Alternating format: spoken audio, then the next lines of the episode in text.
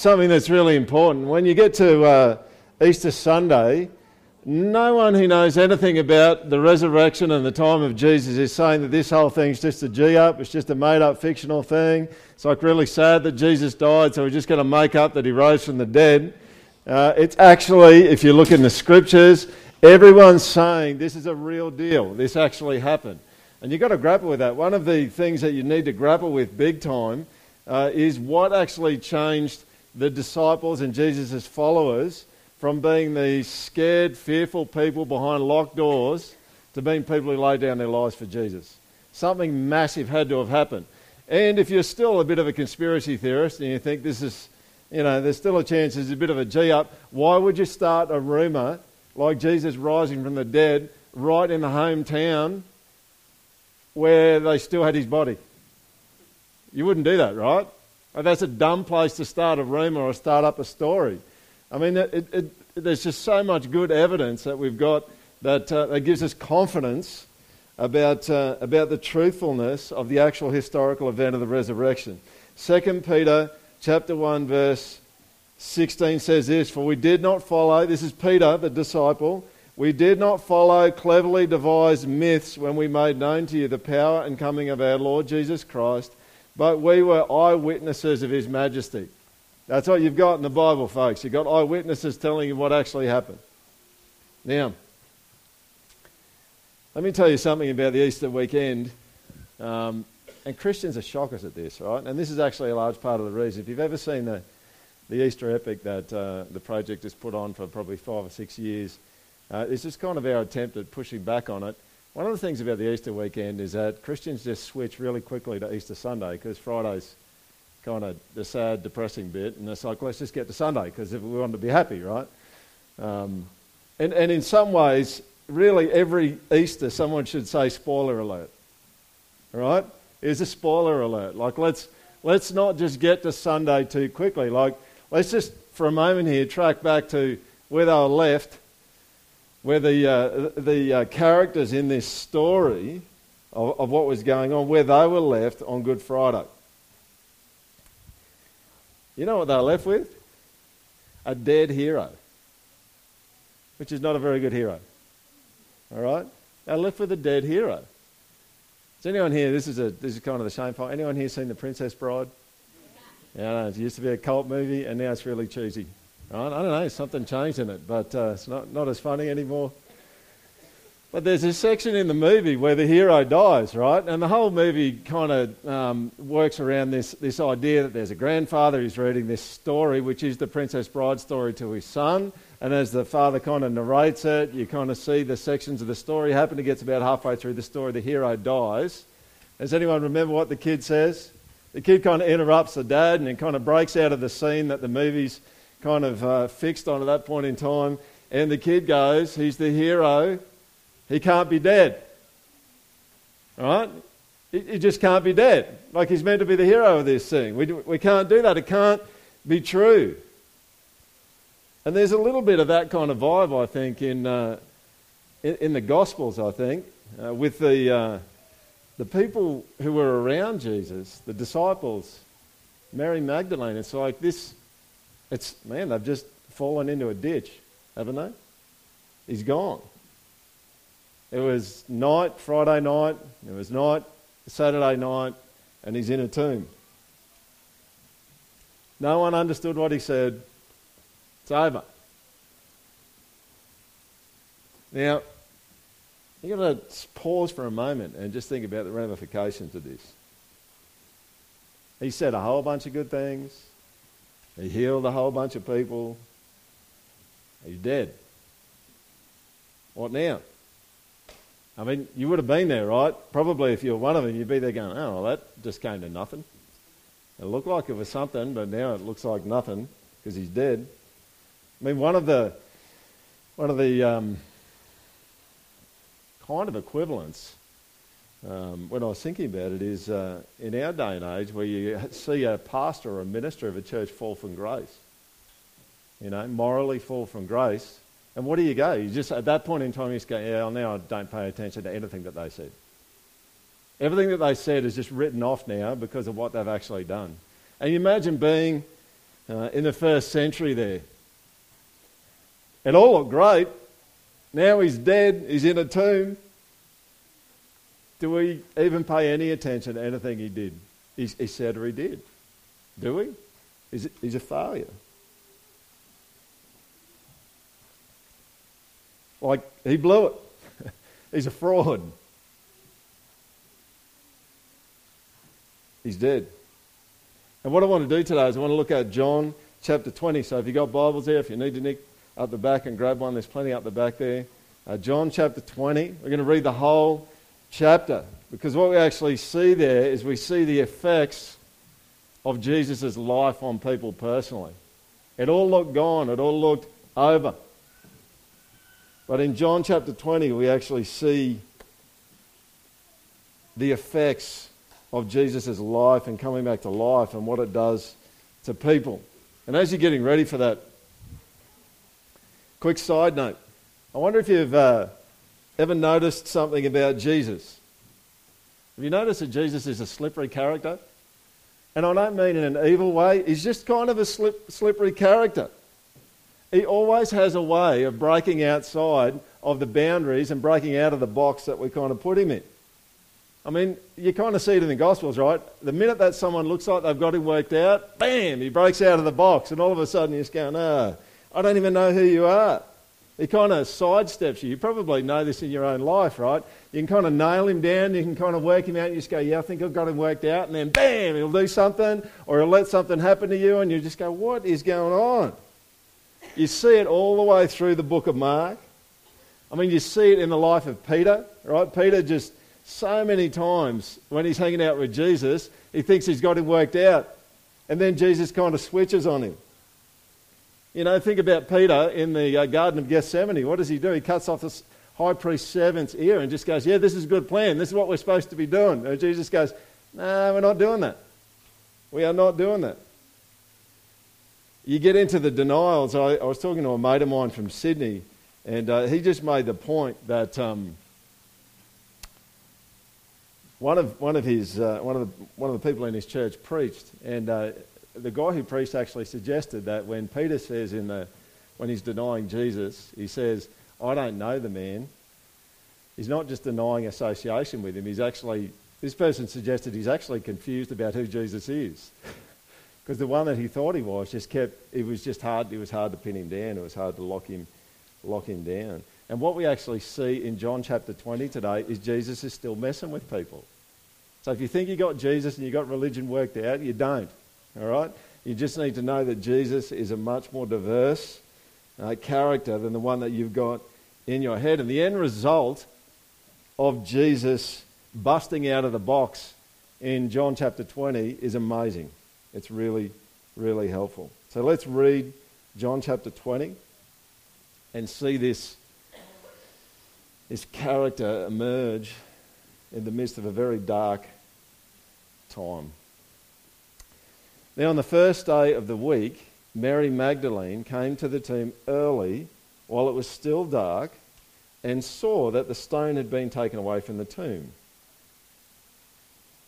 So she ran and went to Simon Peter and the other disciple, the one whom Jesus loved, and said to them, They have taken the Lord out of the tomb, and we do not know where they have laid him. Now, you just need to know out of interest, uh, Emperor Claudius, uh, robbing graves is such a common thing that Emperor Claudius, around 41 to 54 AD, actually made a law that if you robbed a grave, you'd be executed. All right, so this is a significant problem in the day. So this is, this is the kind of thing uh, that you could be thinking about as, as Mary reports this.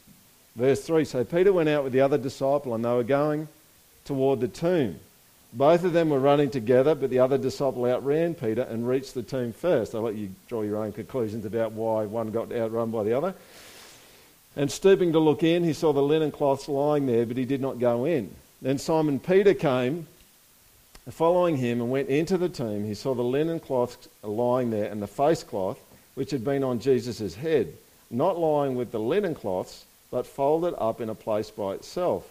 Then the other disciple who had reached the tomb first also went in, went in, and he saw and believed. For as yet they did not understand the scripture that he must rise from the dead. Then the disciples went back to their homes. But Mary stood weeping outside the tomb. And as she wept, she stopped to look into the tomb. And she saw two angels in white sitting where the body of Jesus had lain, one at the head and one at the feet. They said to her, Woman, why are you weeping? She said to them, They've taken away my Lord, and I do not know where they have laid him. See, she's just she is totally just thinking, I need to find the body. Having said this, verse 14, she turned around and saw Jesus standing, but she did not know that it was Jesus. Jesus said to her, Woman, why are you weeping? Whom are you seeking? Now that's a good question, right? Because the Jesus that she's seeking is a different one to the one that's standing in front of her, right? She's looking for the dead body Jesus. Supposing him to be the gardener, she said to him, Sir, if you have carried him away, tell me where you have laid him, and I will take him away. Jesus said to her, Mary. She turned and said to him in Aramaic, uh, Rabboni. Jesus said to her, Do not cling to me, for I have not yet ascended to the Father. But go to my brothers and say to them, I am ascending to my Father and your Father, to my God and your God. Mary Magdalene went and announced to the disciples, I have seen the Lord. And that he had said these things to her. On the evening of that day, so you've seen that already, right? Mary kind of gets messed with by Jesus a little bit, all right? He's different to what she thinks. On the evening of that day, the first day of the week, the doors being locked where the disciples were for fear of the Jews, Jesus came and stood among them and said to them, Peace be with you.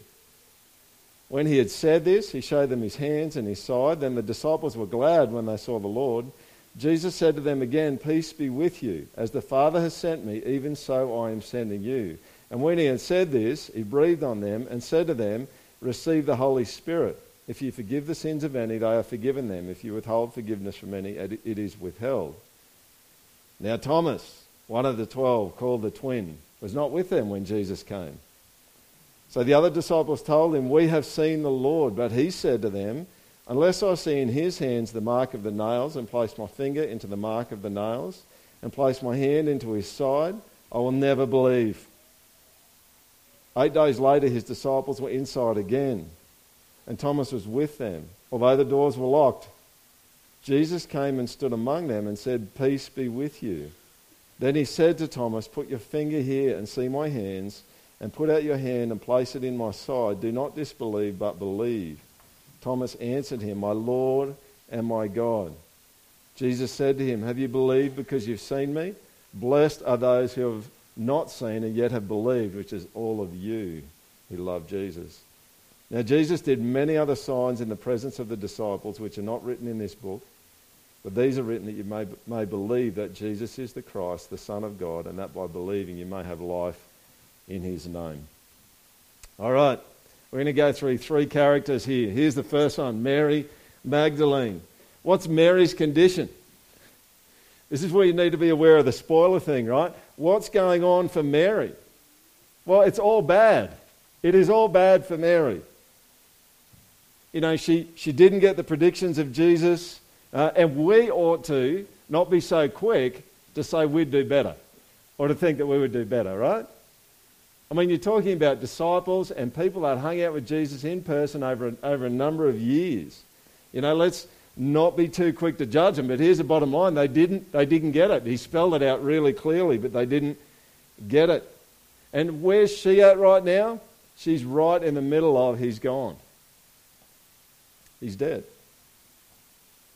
Now, who is Mary Magdalene? She was a follower. She was an early follower.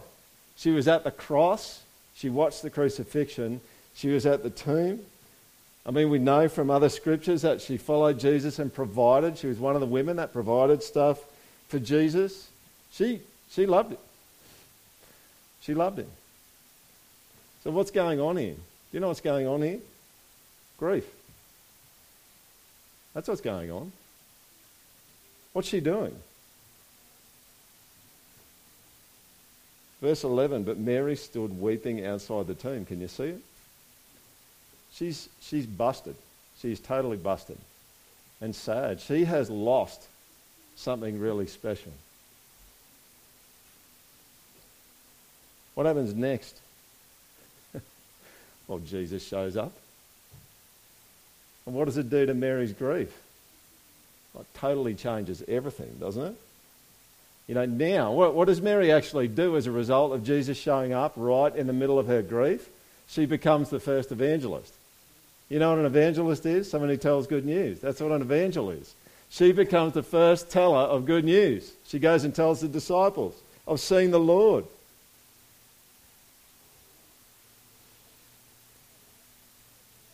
Who's grieving today? There's, there's, absolutely no way that there's a group of uh, people this big in church who, where there isn't going to be people who are grieving stuff. Who's sad? You know, there's way more grief and loss that goes on in our world than uh, I used to think. And maybe even more than you think. We just don't talk about it very much. And you just need to know that Jesus is the kind of person that gets amongst grief and loss and sadness and he changes it. True? He does. He is. I mean, seriously, you, you could not say of Jesus that he doesn't get amongst grief and loss when he's hanging on the cross and his father's forsaking him because he's carrying all of the junk that we've done wrong. Jesus gets amongst it. You know it from his life, from his death, and even in his resurrection, he's walking right into a situation where someone's crying and grieving. And he turns Mary's grief into mission. That's what he does, right? It changes it. And I would ask this question I, I mean, man, this could be a whole sermon series. And those people from the project just go, yes, it could with Peter. It could be a whole sermon series. But how could God actually show up in your grief? Probably not in person, right? He's, um, do, you, do you know why? Because he actually said, if I go away, I'm going to send you the Holy Spirit, who's going to be better than having me in person. So God could actually show up because if you love Jesus, the Holy Spirit lives inside of you. And I don't know how many grieving people I've spoken to that speak about the comfort that God brought them at key times. That can happen, right? What about other people? God sends other people, doesn't he? To comfort people who are grieving. And in a sense, Jesus gets right in the middle of grief and loss because other people get sent by him to minister to people. You know, Jesus, his intention is to show up and to be right in the middle of every weakness and inability to go on that you experience. Amen? He just does. And we see it right here. And it doesn't mean that you're supposed to be happy all of a sudden, but it does mean that your grief is going to be different. This is 1 Thessalonians 4, verse 13. But we do not want you to be uninformed, brothers, about those who are asleep that you may not grieve as others who have no hope. No one's saying that grief and loss is not going to hurt anymore because Jesus is around, but the Bible says, and the testimony of millions of Christians would tell you that it makes it different when Jesus is involved. Amen? Has anyone testified to that at the moment? It's just like it does. It does make it different. It still hurts, it still stings, there's still crying. But Jesus' personal presence makes it different. The disciples. What have we got here with the disciples in verse 19? On the evening of that day, the first day of the week, the doors being locked where the disciples were for fear of the Jews. Here's uh, audience participation time. What on earth have these guys got to be afraid of? Anyone got an idea? Yeah, yeah. It said death. That's all. Just being executed too because their head guy just got taken out like two days ago. Like, seriously, like, lock the doors, guys, because this could be over for us really soon. They've just taken out the leader. How hard is it going to be to just mop up these stragglers?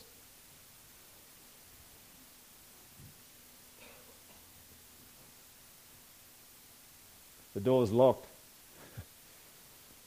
the disciples are filled with fear. What happens? Well, Jesus shows up. Surprise, surprise. This seems to be what John's really concerned about. He's, John's actually, in case you're wondering, he's not as concerned about mapping out a chronological, every single detail of the resurrection. What he's actually wanting to show you is where people are at and, the, and where they end up at when Jesus gets involved personally in this situation uh, as a resurrected Saviour. Jesus came and stood among them and said to them, Peace be with you. When he had said this, he showed them his hands and his side. Then the disciples were what? Glad. Did you get that? Everyone say glad. Glad. Smile when you say it. Glad. All right. You're doing well. What have we got here? We've got fear to gladness. Now, here's a catch. Was the threat gone?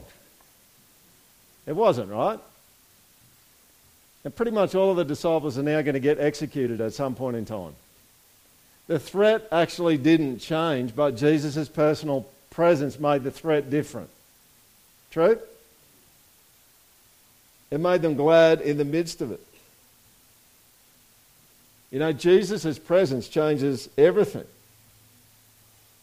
You know, there's, there's many of us that have struggled with doubt because God hasn't done that thing for you. He's supposed to do this thing or that thing, or you're in this pain over here and He's meant to get rid of that. There's all these actions that God is meant to do, and maybe He just hasn't come through for you. He hasn't done it. But for those who fear out there, God is actually way more interested in the personal presence of Jesus being with you in the middle of stuff than getting you out of stuff. Now, that's probably really disappointing. All right? You become a Christian, and this is, you know, if you don't love Jesus today, you should, you should give your life to Jesus, right? Because it's the best. But it's not always the easiest. The best doesn't always equal the easiest. You know what? You can be happy in the middle of a threat if you have Jesus with you. Is that true? And it can actually stay. And you can pray 5,000 times, God, would you just get rid of this thing? And He doesn't get rid of it. And then you're going, oh, what kind of Saviour are you? And we don't say it out loud because you're not supposed to say stuff like that.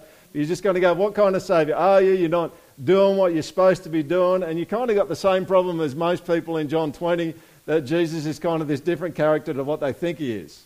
All right? He's off doing this thing. You think he's supposed to be one particular thing, and it just kind of messes with your head.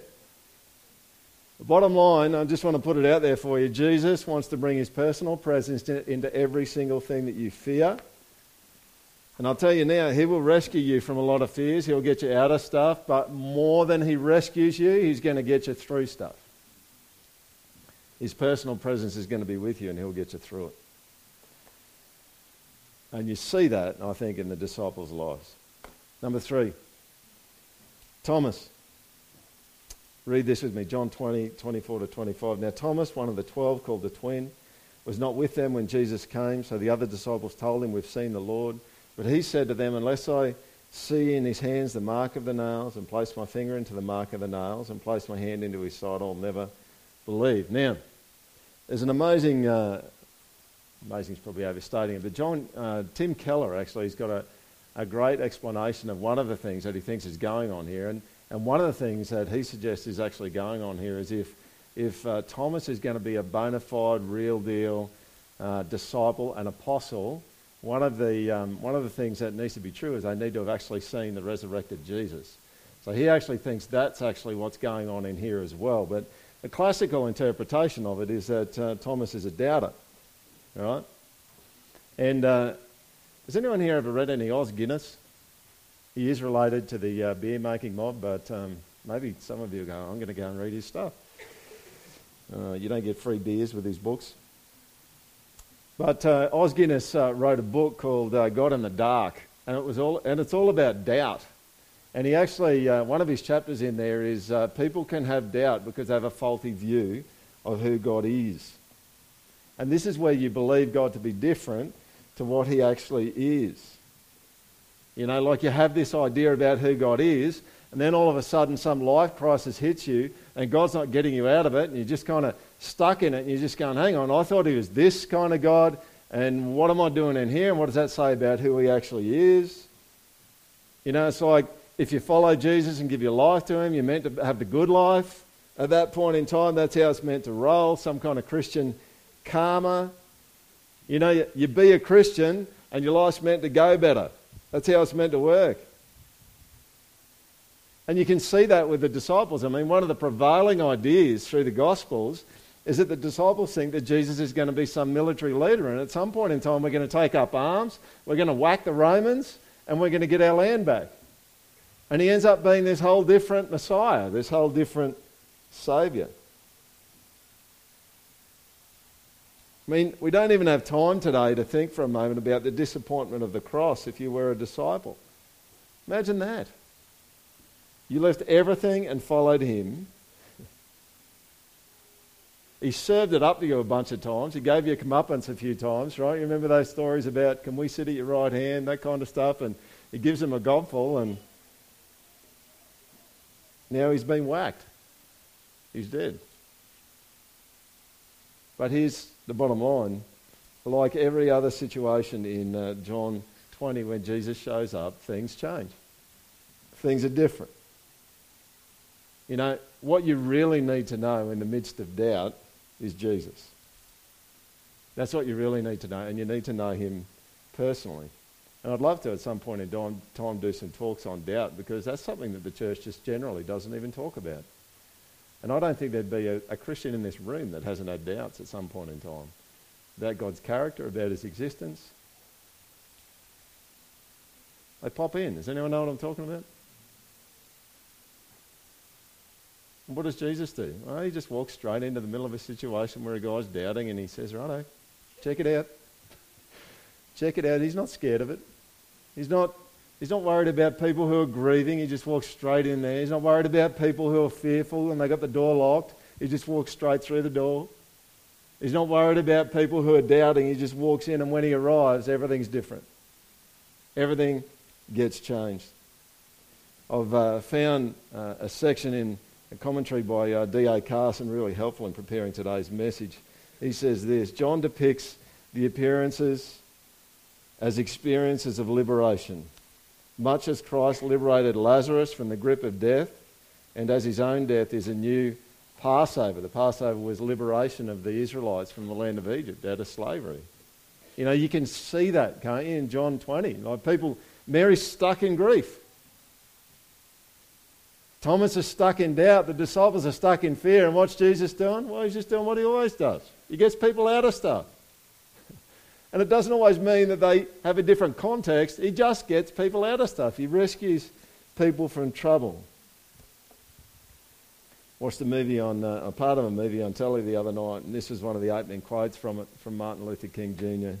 Darkness cannot drive out darkness, only light can do that. You know, John 1 verse 4 says of Jesus, in him was life, this pulsating, the life of everything existed in this person Jesus because he created the world. And it was the light of men. And you're not going to be able to stop it. And that's what we celebrate today.